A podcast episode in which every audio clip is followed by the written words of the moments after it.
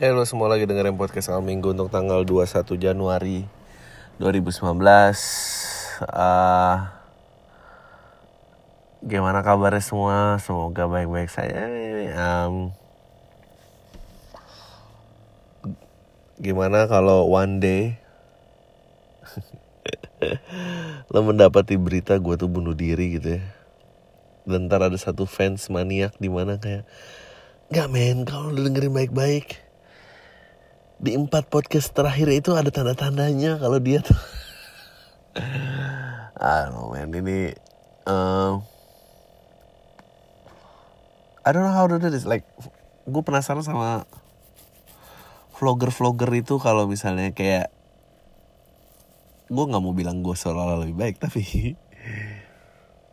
karena gue merasa gue selalu memulai nggak punya apa-apa dan sekarang punya gede gitu ya. Terus dan gak gede-gede banget. Jadi gue kalau ngerasa kalau kehilangan semua gue akan baik-baik aja gitu. Tapi kalau youtuber gitu ya vlogger gitu gede gitu terus tiba-tiba nggak ada lagi dia ngapain ya? Maksudnya apakah dia tetap bertahan konsistensi? Apakah konsistensi itu ada harganya di dalam dunia sosial media ini?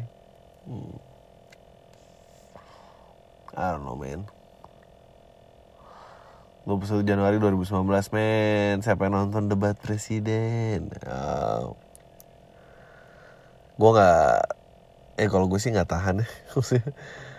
Masih tiga kali debat lagi. Ah oh my god Siapa sih? Siapa sih yang nonton dan Dengan menonton debat ini? Gue ketemu apa yang gue cari? Siapa yang harusnya jadi pemimpin saya? Enggak Nobody man Kalau ada pun menurut gue ya kayaknya mungkin orang itu vote-nya nggak perlu dihitung satu full ya karena menurut karena menurut gue ya berarti dia intelektualnya cuma segitu aja gitu dan uh, nggak tahu buat gue sih heartbreaking ngeliat mana pun gitu kayak ini ini ini dua calon terbaik negara yang punya gitu maksudnya. Nggak ada yang lain apa maksudnya? Kita memimpin negara cari yang terbaik dong ya gak sih? Cuma ini yang kita punya. Aduh itu aja sih. Masih nggak ada yang lebih baik? Gue gue nggak bilang mereka blow on atau gimana. Gue cuma bilang apakah yang terbaik negara ini bisa hasilkan cuma dua orang? Itu aja sih. Hmm, dan masih tiga kali lagi sebetulnya. Kan semuanya demi negara gitu. Gue nggak ngerti poinnya berdebat. Terus nggak ada pengakuan dari pihak yang kalah dan bilang kayak bapak emang ternyata memiliki program yang jauh lebih baik daripada saya demi kebaikan negara ini saya akan dukung. Nggak ada itu apa gunanya maksudnya ini mah? Kayak berantem pacaran aja ya nggak sih? Nggak ketahuan siapa yang benar siapa yang salah. Maksudnya tiap hari juga ada perdebatan kayak gitu. Kalau lomba debat kan ada juaranya ya nggak sih? Oh just messing you. Nyet baru tiga menit lagi. Uh, Iya gue tuh uh, sebetulnya memang lagi kesulitan gue untuk bersemangat untuk mencari sesuatu ngapain tujuan gue dan gue harus apa gitu. Gue lagi kebingungan banget dan kayaknya sih harus segera melakukan show lagi ya. Kalau nggak gue nggak nggak kayak apa gitu mestinya sih bentar lagi sih uh, gue bisa dan uh, ya yang kemarin direkam sepertinya seperti editannya udah siap dan segala macam ntar gue akan gunain buat sekalian mempromosikan spesialnya bla bla bla biar gue nggak kehilangan momentum. Marketing shit lah. Uh. terus uh, dan gue tuh kayak makin senewan gitu gara-gara gue nonton dokumenter kalau ada yang langganan Netflix coba ada nonton Explain. Dan gue tuh amazed banget sama dia ngom episode gue lupa episode berapa pokoknya dia ngomongin tentang air. Air dan cadangan air.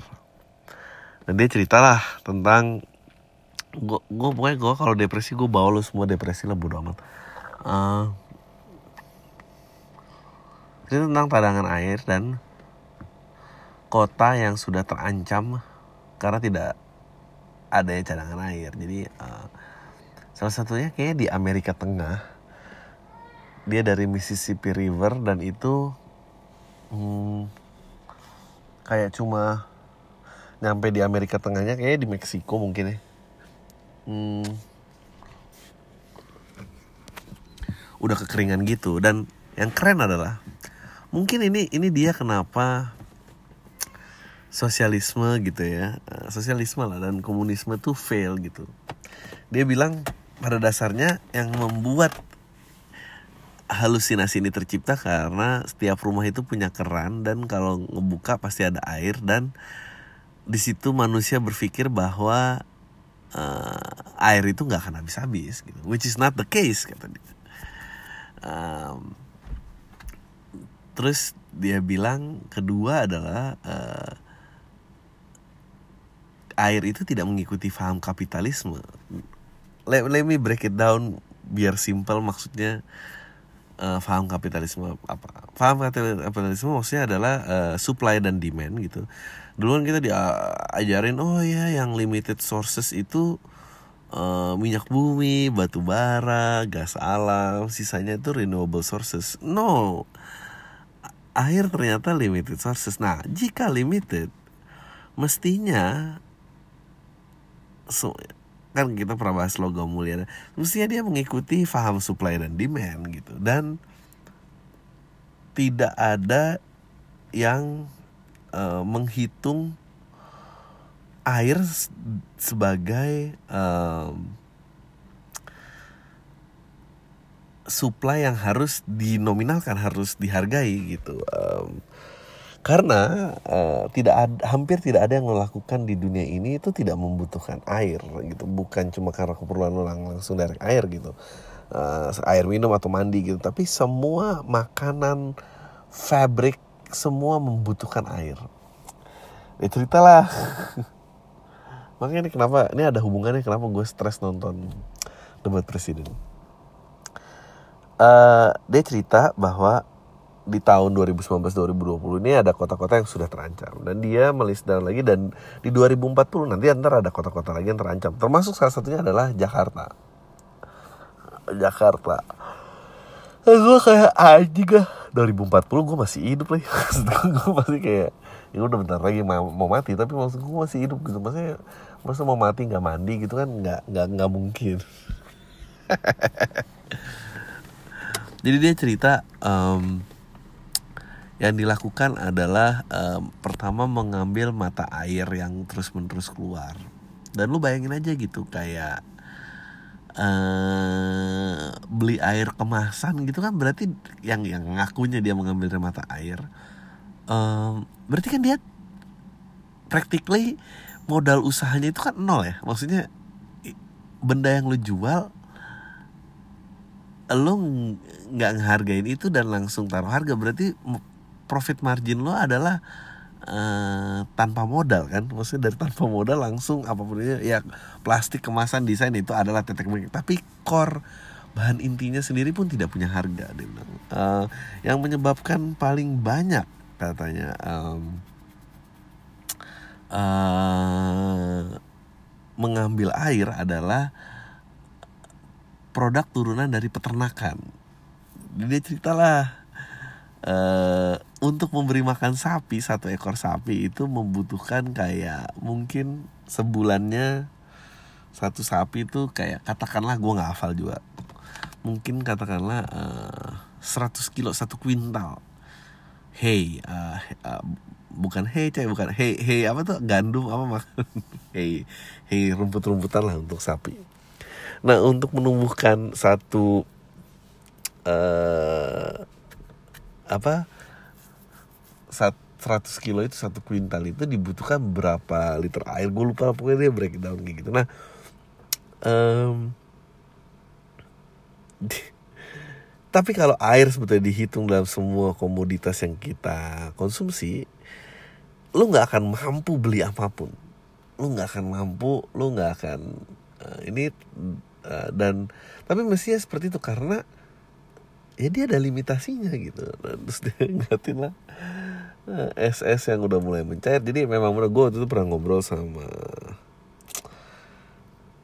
gue gak usah sebut namanya. Dia dia dia dia menurut gue anak muda yang sangat uh, kritis sangat pintar dan ya luar biasa hebat lah. Dia itu memilih untuk menjadi vegetarian. Dibilang kenapa lo pengen jadi vegetarian? Karena uh, tapi ini jauh sih katanya gue bukan masalah pilihan hidup atau apa. Karena gue pengen melawan global warming. Hmm, ini menarik nih ya. Terus dia bilang ya karena uh, global warming terbesar sebetulnya di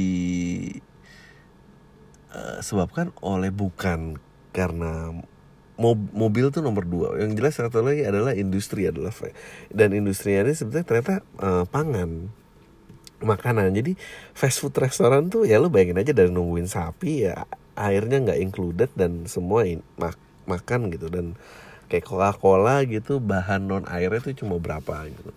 Uh, terus yang dilakukan lagi uh, air banyak diprivatisasi tapi tidak tidak dihitung modalnya dia dan berapa yang diambil. Terus uh, tidak dikuasai oleh misalnya kan hak bumi air apa, itu kan ada tuh di pasar uh, digunakan oleh negara uh, tapi nggak semuanya punya akses pam dan akhirnya semua pencucian mobil rumah drilling air langsung dari tanah. Dan itu menyebabkan padahal air di tanah itu uh, semestinya kata dia uh, kalau dia itu tabungan dia itu deposito. Mesti itu nggak boleh digunain sampai nyawa. Jadi itu bukan saving account loh bukan uh, saving account bukan itu deposito gitu. Dan orang makin terus dan ya udah tanah makin turun apa oh bla bla bla gitu. Dan termasuk yang kayak gitu adalah Jakarta. Kita nggak ada regulasi gitu orang mau bikin cuci mobil kayak apa segala macam tuh nggak nggak sama sekali nggak ada. Kalau di Australia yang memang miskin cadangan air dia bergerak dengan kesadaran bahwa air mengalir itu hanya boleh digunakan di dalam perumahan. Jadi kayak lu mandi lu minum nyuci piring tuh boleh pakai air mengalir. Tapi lu cuci mobil lu harus bawa ember katanya nah, kita nggak ada tuh. Nah ya udah deh. Uh, ya dia prediksi Jakarta 2040 2000 beberapa sama beberapa kota lainnya yang ngebingungin adalah kayak siapa sih yang ngomongin ini gitu?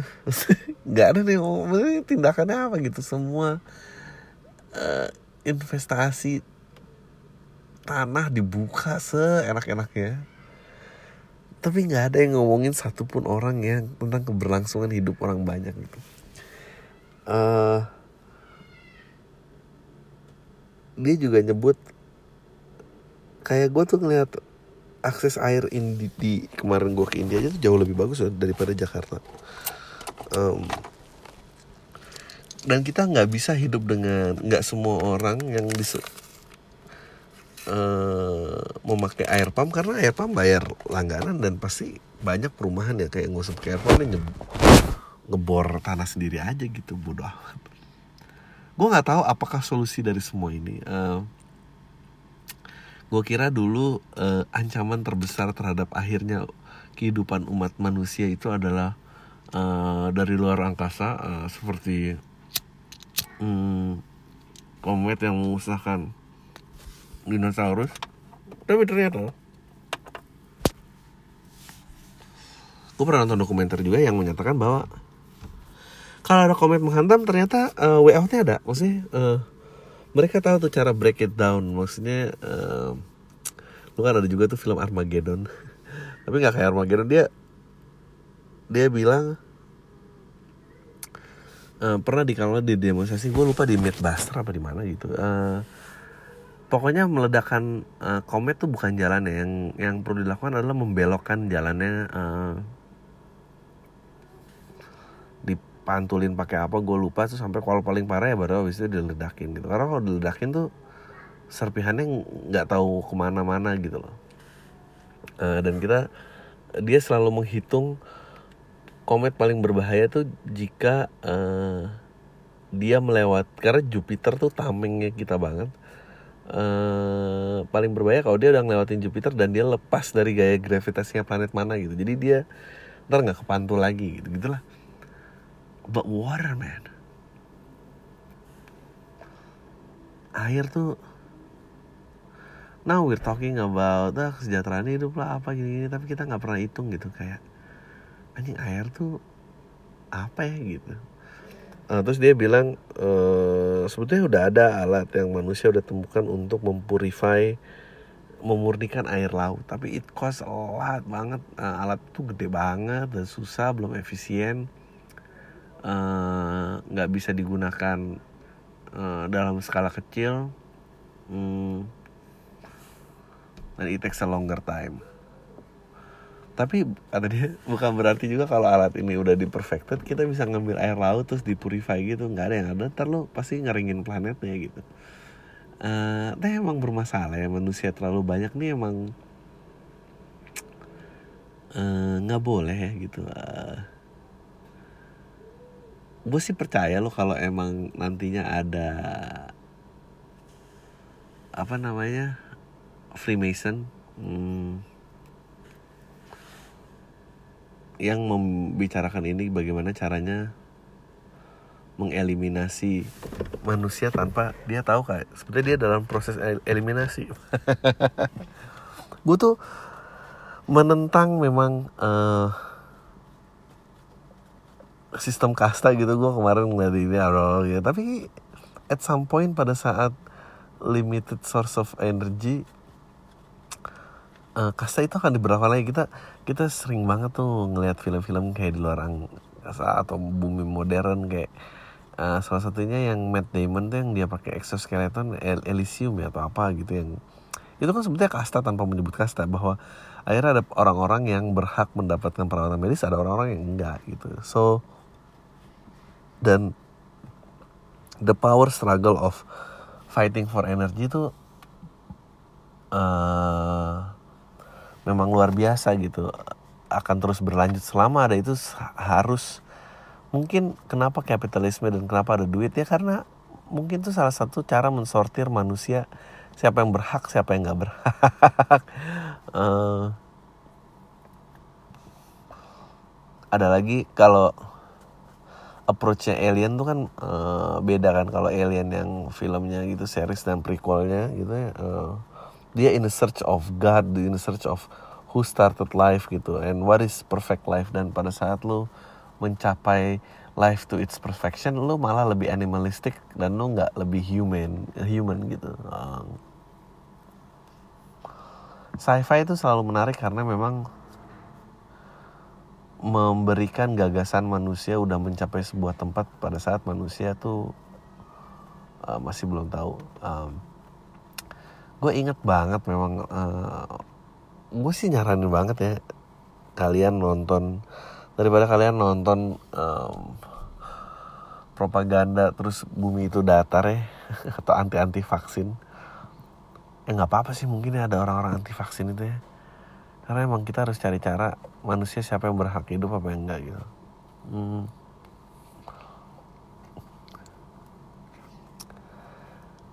Lo harus nonton sih mungkin masih ada website dulu sih ada tahun mungkin 10 tahun yang lalu gue uh, ini.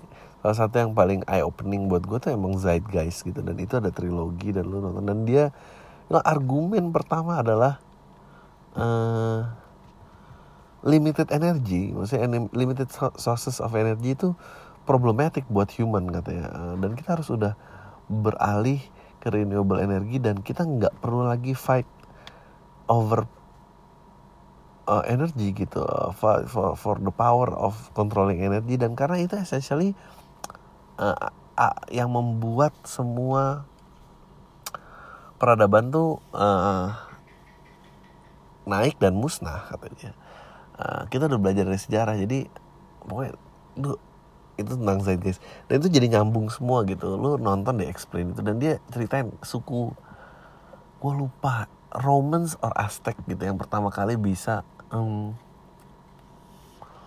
membuat uh, peradaban makmur gitu ya awal-awal gitu. Di mana karena mereka berhasil mengendalikan air dan sistem sistem air yang baik akan membuat kemakmuran. Dan akhirnya kejatuhannya ya karena uh, tidak merawat sistem perairan gitu.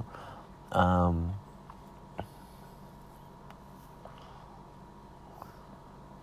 I don't know apakah ini itu sesuatu yang menarik buat gue kalian ya. Gue sih se- sebetulnya masih kayak paruh anjing 2040 itu nggak jauh loh.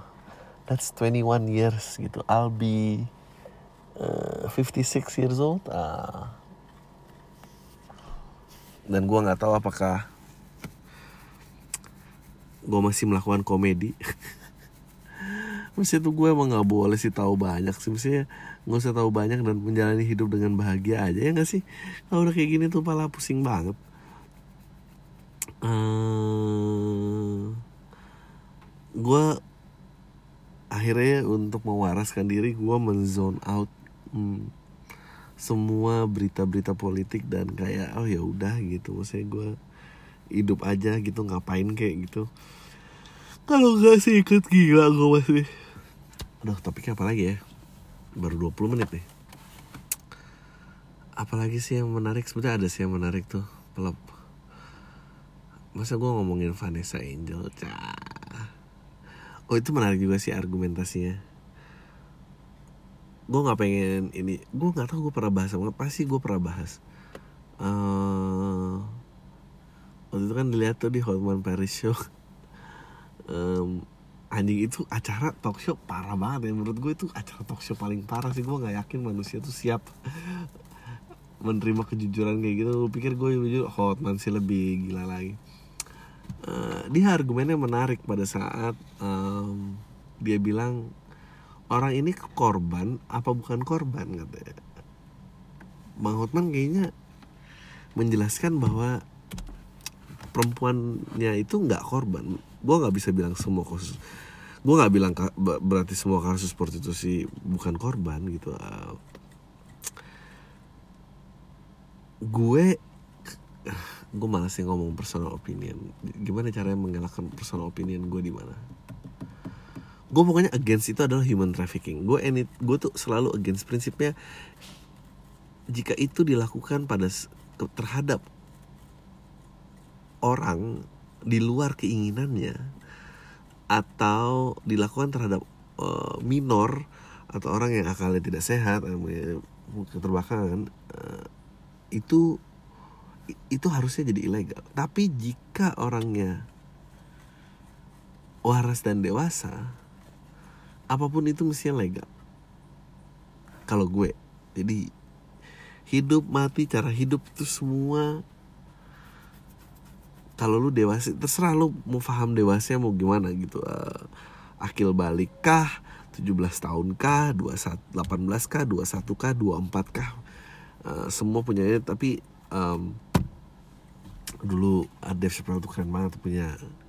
Bit How Old Is 15 Really? Beuh, gitu keren banget. Itu juga bicara tentang orang ini tuh korban apa bukan gitu. Uh, pada saat dia dinyatakan korban mestinya kasus-kasus lain karena dia dianggap minor mestinya kasus-kasus lain berkaitan dengan itu pun semua harus diberlakukan korban karena harus konsisten. Jadi dia cerita tentang anjing banget emang. Uh, dia berargumen cerita waktu itu kan nyebar tuh kasusnya R. Kelly videotapenya sama anak 15 tahun. Anjing nih ah lu cari aja deh. Lu cari aja deh gue nggak mau ngomong di sini. Nah terus ceritanya uh, orang itu korban apa bukan gitu. Uh, kalau dia dinyatakan korban berarti ada kasus anak lagi umur 15 tahun meniru bantingan di WWF uh, dia dipenjara seumur hidup. Kalau itu lu nyatakan korban yang yang ini nggak boleh di penjara seumur hidup karena sama-sama minor gitu lah argumennya. Nah, si kembali kasih gue ya itu karena human trafficking adalah lambang dari dan human trafficking bukan berarti cuma lu dibawa untuk prostitusi maksudnya tenaga kerja uh, tenaga kerja Indonesia yang ditahan paspornya itu itu itu tindakan human trafficking gitu tuh lo menahan orang dari boleh pergi dan dia mau melakukan apa itu nggak nggak nggak bisa tuh um, wah pada marah kan tuh, tuh di show itu kan kayak oh ini uh, dan waktu itu juga ada yang keren bahwa nggak cak kenapa tadi gue nyebut cara hidup? Karena lu nggak bisa menentukan karena lu nggak karena lu nggak semuanya bertanggung jawab gimana terhadap orang itu cari makan. Um, kalau dia memper nah ini baik lagi nih sama ke air karena emang ternyata prinsip boleh yang didagangkan. Wah ini keren banget nih. Kalau emang prinsip boleh yang didagangkan berarti kalau prostitusi ilegal ya sus susah dong. Karena uh, katakanlah tidak ada tindakan human trafficking orang memilih untuk memprostitusikan dirinya dia. Uh, itu ilegal karena satu bertentangan dengan norma dan kebiayaan hidup. Tapi kan norma itu kan uh, apa norma itu kan dalam masyarakat tuh kan berbeda-beda ya tingkatan apa yang normatif dan apa yang tidak normatif. Kedua, uh, tidak sesuai dengan prinsip kapitalisme berarti soalnya lo mendagangkan sesuatu tanpa ada resourcesnya. Loh, kalau lo namanya tidak ada resourcesnya dan mendagangkan air dan should be illegal karena itu lo nggak hitung itu sebagai resource. Mendagangkan kreativitas should be illegal karena lo tidak mengirim tapi kreativitasnya kan bisa dihitung dari time uh, yang di uh, uh, ini kan terus produk finishnya seperti apa? Ya nggak tahu ya. Uh, nah makanya di Zeitgeist tuh dijelasin bahwa lu tuh pakai sistem uang yang tadinya fungsinya cuma alat tukar menjadi penimbunan uh, harta gitu. Jika itu dieliminate dan kita cuma merawat sistem how we should live dan mestinya semua problem ini nggak ada. Uh, kalau yang udah nonton ya nggak tahu ya. It's aneh emang kayak mestinya kan yang berusaha dikejar adalah manusia memiliki uh, equal start and equal opportunity. I don't know how we can achieve equal start, tapi yang jelas equal opportunity itu harus tersedia buat semua orang for the betterment of themselves. Tapi betterment of themselves tuh apa gitu artinya? Betterment of themselves dihitungnya jadi apa dari uh, wealth possession lagi kan jadi ribet lagi ke situ lagi anjing. Ini kayaknya gue I leave it at that aja jadi tentang air lumayan kan ngobrolinnya. Uh, apa jumlah energi terbatas debat capres. Gue nggak ngerti sih kenapa kalian masih mau denger ini. Anyway let's go to the questions. By the way ada yang mau kirim email tuh kirimnya ke podcastalminggu@gmail.com uh, terus apa ya uh, gue coba bacain uh, gue jarang-jarang nih promo. Oh ya twitter gue di dan instagram gue di Adriano Kalbi hopefully by ya habis capres lah. Kita ada show spesial lagi semoga ya. Oke. Okay. uh, ada yang numpang promo uh, ada yang kalau tertarik teater uh, at katak underscore id uh, dia ada show 26 sampai 27 Januari di GKJ. Uh, eh, ini sinopsisnya drama musikal berjudul Kairu titik dua di akhir nada di Indonesia membawa 42 isu kemerdekaan menggema di seluruh penjuru Nusantara berakhirnya penjajahan bangsa Eropa membuat rakyat Indonesia mengeluhkan kedatangan tentara Jepang yang saat itu datang bawa janji kemerdekaan. Isu itu datang ke, uh, di telinga Kirana, seorang gadis yang mengimpikan kata merdeka di dalam hidupnya. Nippon adalah lambang kebangsaan, eh kebebasan bagi Kirana yang tumbuh selama ini merasa terjajah oleh adat dan tradisi yang tumbuh mengakar di lingkungan keluarganya. Menikah adalah jalan itulah yang selalu ditanamkan orang tua kepada anak ini. Mah tahun 2018 juga masih begini. Faktanya dokter itu berseberangan dengan jalan pikiran-pikirannya yang memilih menjadi sebagai musisi dan menganggap pernikahan akan menghambat jalan dalam meraih mimpi. Kisah ini membawa kita turut merasakan berbagai pengalaman emosi yang naik turun yang dalam otak Kirana apakah dia bisa lepas dari perjodohan yang direncanakan untuknya tempatkah pilihan mengeluhkan Nippon sebagai lambang kebebasan bahkan sampai jatuh hati terhadap salah satu tentaranya berhasil kayak menjanjikan semua kisah ini akan dikemas terapasana dan durasi kurang lebih dua setengah jam dan 18 lagu siap dilantunkan untuk memanjakan kalian semua. Uh, eh, GKJ uh, eh, pemesanan tiket di 0812 91 081291418557 bagi yang tertarik silahkan. Gue akan coba datang sih. Tapi nggak janji Uh, bang gue setuju banget ketika lo bilang dunia bukan tentang lo aja karena menurut gue kebanyakan orang mengira dunia cuma milik dia doang. Pada akhirnya dia cuma melakukan sesuatu yang cuma menguntungkan atau menyenangkan dirinya sendiri tanpa mikir atau bahkan terlintas orang lain mikir apa berangkat dari sini gue punya pendirian. Nanti kalau gue punya pacar gue nggak mau mengangkat doi sebagai milik gue gue pengen dia bisa tetap bebas memilih apa yang dia suka tanpa terkekang hubungan. Karena gue tahu bukan semua tentang gue dan uh, mau dia jadi apa tapi gue mau jadi apa yang dia mau dan gue nggak akan melawan itu. Mantap. Uh, masalahnya gue juga sering dibilangin teman-teman gue udah ada pada pacaran kalau cewek itu harusnya dipepet karena mereka suka jadi kurang lebih kita harus menghabiskan banyak waktu mereka dengan ketemu secara intensif. Misalnya kalau ngajak doi ke tongkrongan kita. Gue ngeliat ini sebenarnya agak maksa karena belum tentu dong sang cewek bisa nyambung ngobrol cowok-cowok. Gimana ya bang? Gue punya pendirian ini dan mencoba mendapatkan cewek tapi teman-teman gue bilang kalau gitu caranya nggak mungkin. Uh, teman-teman punya pacar by the way dan gue belum pernah pacaran. Apa yang gue apa gue salah bang kalau membebaskan calon cewek gue melakukan segala sesuatu yang dia mau tanpa perlu gue di sampingnya. Nggak lo nggak salah. Lo cuma salah karena nggak punya cewek aja. Nggak lo baik lo nggak lo harus bisa menjadikan ini senjata pada saat lo ngedeketin seorang men.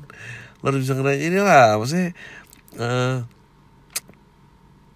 ya, tapi susah ya.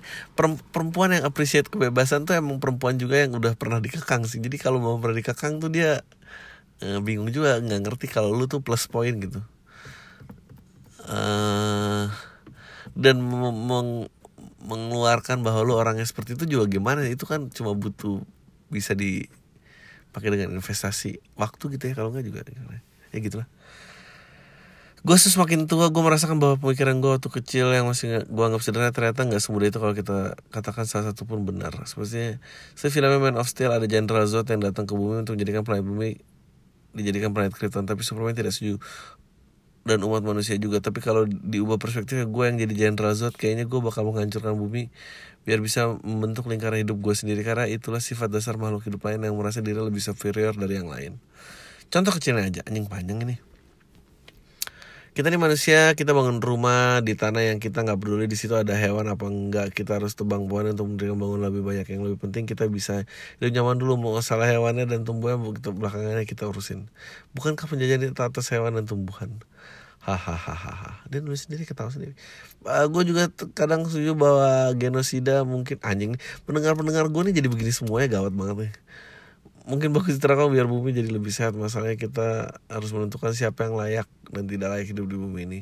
Dan bukankah manusia memiliki pemikiran untuk memusnahkan sama manusia itu adalah orang yang tidak layak hidup di bumi ini?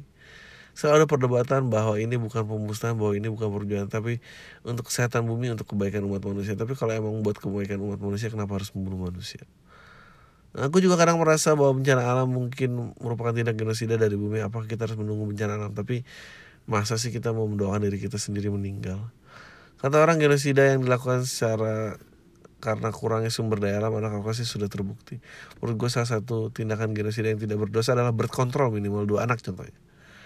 Setelah punya dua anak pasutri itu dibikin mandul. Mandul tapi mereka berdua masih punya birahi. Bisakah kayak gitu? Gue juga nggak tahu. Bisa bisa, bisa. karena gue juga berpikir berkontrol adalah ada akal-akal dan elit aja biar sebuah negara yang dibenci sebuah negara yang dibenci atau negara yang ingin mereka jajahi sedikit penduduknya dan mudah untuk dikendalikan. Anjing udah mulai gila nih orang-orang. Ya tapi gue sepakat tapi kayak tergantung sih masalah negara lo apa. Dan masalah negara beda-beda. Kayak di Jepang tingkat kematian. Uh, Jepang Singapura tuh tingkat kematian lebih tinggi daripada tingkat kelahiran gitu. Uh, lebih ekstrim Jepang sih.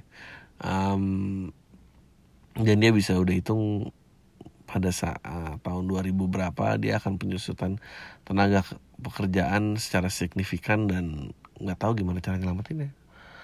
Uh, tapi ya itu lagi kembali lagi uh, tingkat lahir yang rendah itu kan karena kenyamanan negaranya. Uh, lucunya tuh pada saat ya negara-negara Skandinavia juga memiliki problem yang sama.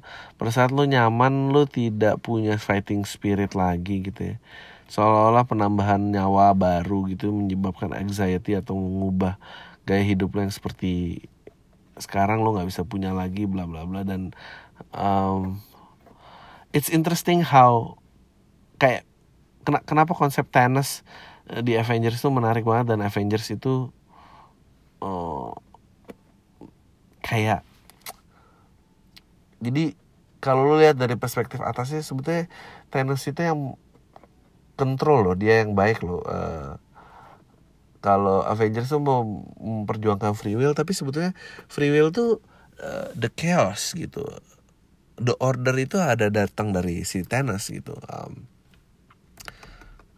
banyak banget uh, dan itu kan juga perdebatan tentang limited source of energy di mana uh, yang harus di dibabat setengah kalau nggak kelangsungan hidup buat orang lain lebih banyak mau bagaimana bla bla bla but then again datang dari individualis yang itu itu buah pikir barat dan timur banget gitu yang yang mengutarakan free will happiness. Itu baik yang yang ditertibkan ada semua otorisasi itu jahat. Tapi sebetulnya yang membuat chaos itu adalah yang free will dan happiness kan anjing. Gitu lah Uh, bang ini pertama kali gue ngirim email jujur aja baru dengerin podcast lu beberapa bulan belakangan. Podcast lu juga membuat gue tertarik untuk membuat jangan lupa bang buat dengerin podcast gue Rengginang podcast. By the way gue mau cerita bang gue freelance packer. Yang kalau ada kerjaan kalau nggak ada ya nggak kerja. Gue beberapa kali mau ngelamar ke sana kemarin tak tapi ada aja halangan contoh nggak diterima lah. Itu bukan halangan loh nggak diterima bang halangan tuh jauh macet terlalu jauh lah. Nah itu halangan oke. Okay. nah gue sempat beberapa kali jadi kontributor puisi dan gue sempat bikin akun di Kompasiana untuk konten puisi gue dan gue orangnya selalu ingin mencoba bang apa pun itu. Tapi kayak gimana ya bang? Bingung konsen gue mau ke mana. Pas nemu cara bikin puisi gue senang jujur aja. Soalnya gue bisa mencampaikan apa yang nggak bisa gue sampaikan di tongkrongan atau di keluarga. Tapi kayaknya nggak di respect banget nih bang kalau di keluarga ataupun tongkrongan. Mungkin mereka belum tahu kayak lihat sini itu apa jadi setiap gue promosi ke teman atau saudara tanggapannya biasa aja dan kayak nggak peduli gitu. Gue sempat mau berhenti lagi bang bikin konten podcast yang tapi gue nggak mau kayak karya-karya gue yang lain cuma bisa mendem di drive HP puisi. Menurut lo gimana cara promosi podcast kita ke orang lain agar podcast kita meluas bang? Dan alat apa yang lo pakai buat ngerekam? Pengen tahu dari bapak podcast Indonesia. Terima kasih bang. Semua ah menurut gue uh, kalau yang pakai buat rekam sih gue cuma pakai HP uh, bagaimana cara mulai gue juga nggak tahu. Gue juga bertanya hal, hal yang sama. Tapi yang jelas adalah uh, keinginan untuk share yang bentuknya sudah karya menurut gue patut untuk di uh, bagikan ya. Kalau gue adalah joke gitu ya uh, gue nggak pernah merasa gue menyebarkan knowledge dan segala macam. Tapi ya gue joking aja gitu. Gue I'm, I'm a joker gitu. Um, I think gue percaya most of my thing uh, beberapa hal yang gue sebut dalam podcast gue tuh masih jauh lebih lucu daripada obrolan-obrolan orang gitu ya so bisa ya konsistensi lah. Uh, tapi gue nggak bisa bilang bahwa platform gue uh, mungkin ada beberapa orang yang tahu gue podcast doang gitu tapi ya gue waktu itu ya udah siaran radio udah udah stand up siaran radio sempat punya TV sendiri bla bla bla. I think presence lo di tempat lain juga menentukan apakah lo figur yang menarik untuk diikuti apa bukan gitu sih next. Makasih bang udah jadi inspirasi saya untuk buat blog. Kalau abang dan kolam tanya punya waktu luang mungkin mau berkunjung ke blog saya ini. Ranotang Kepo Story. Ranotang Kepo K E P H O Story. Eh bego eh bacanya nggak gitu dong nggak kepo to story dong. Gue nggak bisa baca. Oh Rano tangkep. Eh Rano Oh, Rano Tang Rano Tangke. Oh baca gini, Rano Tangke foto story. Nah, kok gue Rano Tangke post story? Pantes kok keponya pakai H. Rano Tangke po. Gue jadi gak bisa baca itu. Rano Tangke, Rano Tangke, Rano Tangke foto story. Rano Tangke foto story.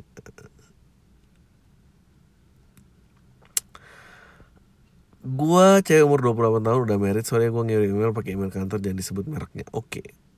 Dari mana sih anjing aneh-aneh thank you udah bikin podcast. Gue demen dengerin momen di mana gue merasa tua. Gue mau nanya bang normal gak sih kalau perempuan seumur gue udah married tapi belum mau punya anak karena merasa bisa belum bisa mengemban tanggung jawab sebagai orang tua? Takut memberi contoh yang bisa merusak budaya anak dan sebagainya. Sebenarnya gue soalnya menurut gue eh, sama kayak nikah bang punya anak enggak karena lagi musimnya punya anak. Eh, sama kayak lagi musim kawin. Eh nikah maksudnya. Tapi belum ya opini gue bener menurut tuh sudut pandang gue aja di samping gue nggak pernah menyahut kalau ditanya gimana udah hamil belum sama kerabat terdekat? Tapi gue penasaran apa pendapat lo dalam penyakit buru-buru punya anak buat sebagian besar pasangan yang baru menikah? Ah ya kalau nggak siap ya lo harus teguh. Gini loh yang gue sebel dari semua orang adalah when you make a choice kenapa sih lo harus berharap dukungan dari orang lain gitu? Apa pun pilihannya. Menurut gue itu yang bikin hidup tuh tersiksa dan lama bahagianya gitu.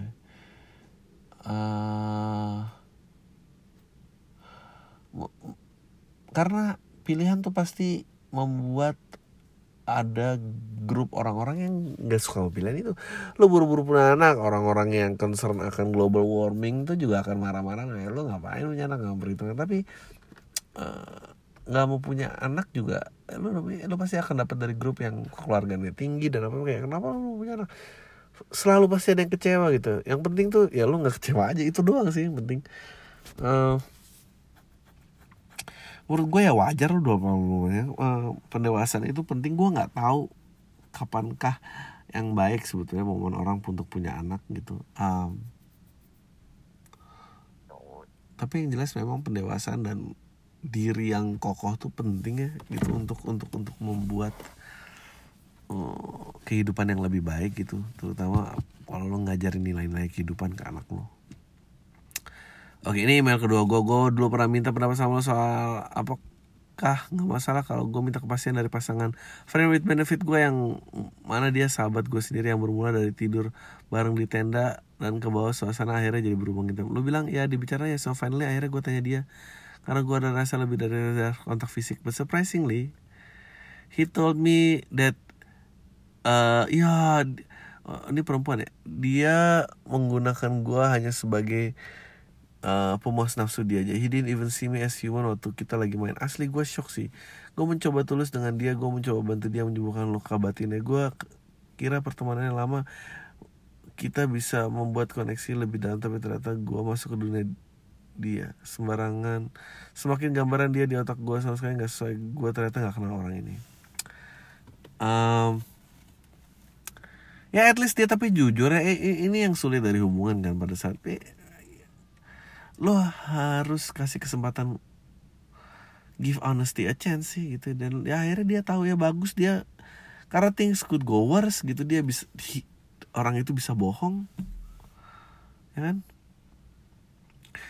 Hubungan pertemanan kita jadi goyah sih akhirnya. Ya pada itu resikonya. Anak-anak lain ngerasa kita nggak solid kayak dulu gue nggak mungkin cerita ke mereka karena gue anak yang nggak mau menjatuhkan nama dia depan anak-anak yang gue takutnya pelan-pelan terjadi. Tapi ya ada sih dalam hidup pasti ada yang pergi meskipun sahabat lama. Kalau emang itu jalannya ya gue harus mencoba terima. Iya gitu dong. Dan yang terpenting apa yang gue pertanyakan selama ini gue tahu jawabannya. Betul. Walaupun pahit he might be one of the most important in my life. But he will respect me as human ya I'm off good gue berterima kasih aja hari ini gue menjadi lihat value diri gue sebenarnya so I'm starting to love myself more sorry kepanjangan cuma mau share aja bang so thank you atas saran kesederhanaannya waktu itu ya bang everything clear now I'm ready to continue my life the show must go on mantap mungkin kalau tanya ada yang mau nggak deh kayak ada yang mau. Bang udah pernah dengerin ja, lagunya Jason Ranti nggak? Coba tebak jadi bintang tamu kayak lu sefrekuensi sama dia orang yang menarik. Ya gue dengerin beberapa. Eh, lagi emerging sekali. Bang per, pengen masuk industri perfilman gimana? Terlebih lagi seprogresif si cinema? Eh, banyak main. Eh, tahu men gue juga kecelakaan. Banyak main. Datang ke festival-festival eh, datang ke seminar-seminar penulisan. I think that's a get good eh, intro. Seminar-seminar perfilman gitu Bang gue baru jadi nama cewek gue kerja di luar Jawa ah, tapi asal gue Jakarta cewek gue di Jakarta dia teman kuliah gue dulu bang di waktu di kampus sih sekedar hai doang dan gak pernah ngobrol gue sama dia mulai agak intens bulan November gue saling cerita panjang lebar dari kerjaan kehidupan night life night and oh kehidupan kehidupan ini misalnya night and sex life bukan night and life sex? Ternyata gue baru tahu dia suka ke bar dan minum alkohol beberapa bulan terakhir akhirnya di bulan Desember gue ke bar beberapa kali end up satu kamar. Nggak end up satu kamar juga beberapa kali. Weekend terakhir gue di Jakarta ke bar lagi. Tapi sebelum itu kita sama-sama bikin komitmen. Saat ini gue udah balik ke kerjaan luar udah jauh. Gue worry sama dia bang. Dia ngelakuin hal yang sama. Dia lakuin gue ke cowok lain. Tapi gue mau posesif tapi gue selalu bilang ke diri gue jangan posesif lagi. Gimana sosial ya kalau dia melanggar kesepakatan yang udah lo berikan ya bubar aja. Eh, hubungan terjadi orang-orang memberikan batasannya batasan dilanggar ya. Ya udah lu udah coba ya gagal ya udah ya sakit hati dan uh, ya udah. Jalan terus lah mau gimana lagi Oke bang, jangan sebut nama, tapi gara-gara salah satu episode podcast lo mau rekomendasi film-film Christopher Nolan Kemarin gue jadi nonton ulang The Dark Knight dari film itu kan ada scene bom di atas kapal, kapal A sama kapal B, dua dikasih bom Tapi trigger bom A dikasih penumpang kapal B, sedangkan bom, trigger bom B dikasih penumpang A. Kalau misalkan sampai waktu tertentu nggak ada yang mencet trigger, dua ada meledak. Tapi kalau ada yang mencet kapal itu bakalan selamat. Ya namanya film superhero nggak mau menunjukkan sifat baik manusia.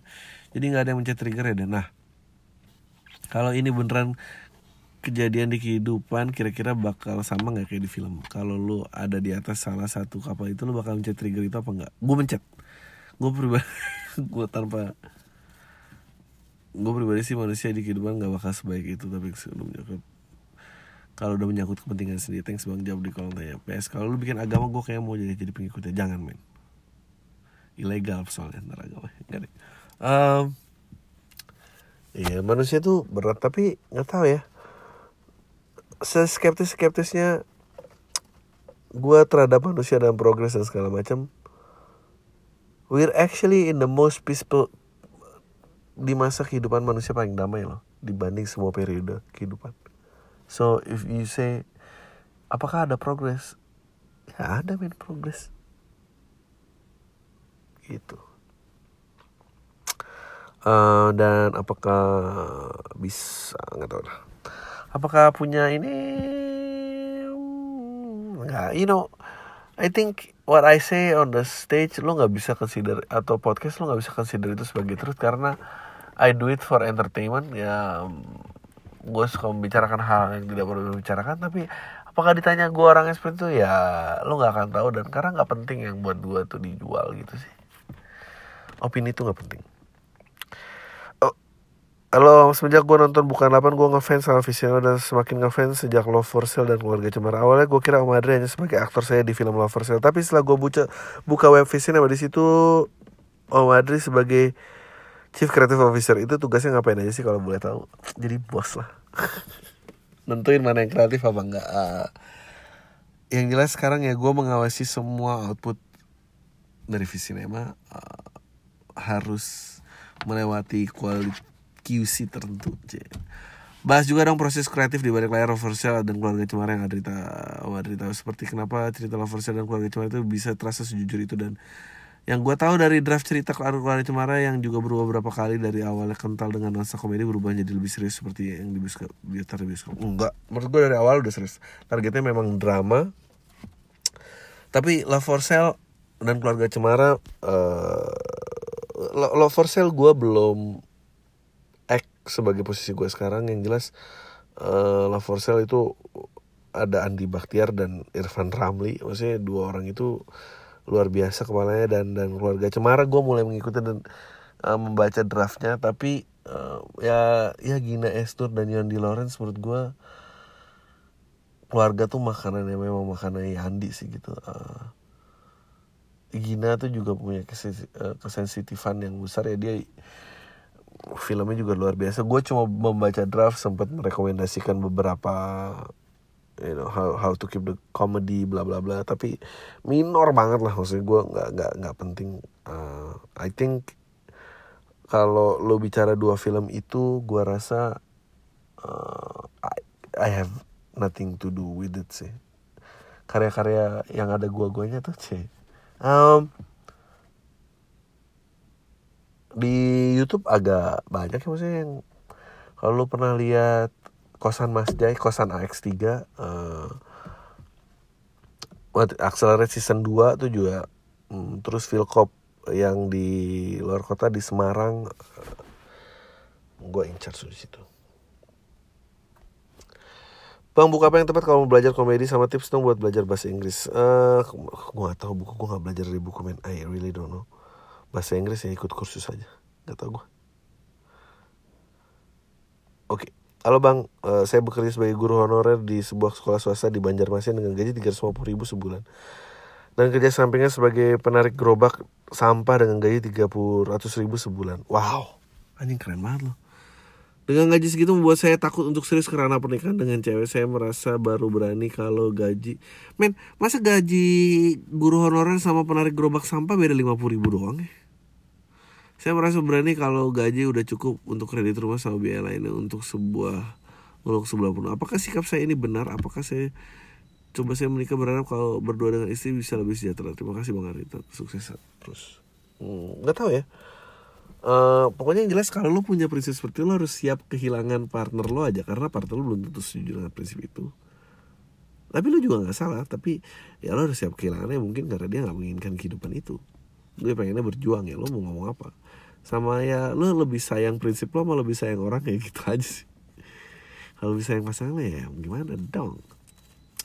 Bang, gue mau update cerita tentang 14 Januari tentang Fresh Benefit Gue yang sama neneng itu ternyata dia juga udah punya pacar. Jadi kita sama-sama perlarian satu sama lain. Dengan kayak begini posisinya sama-sama enak sih bang.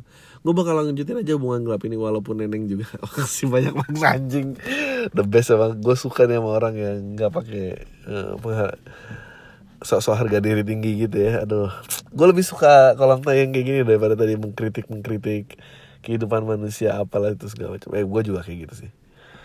Ya udah aja itu dari gue. Tahu semua deh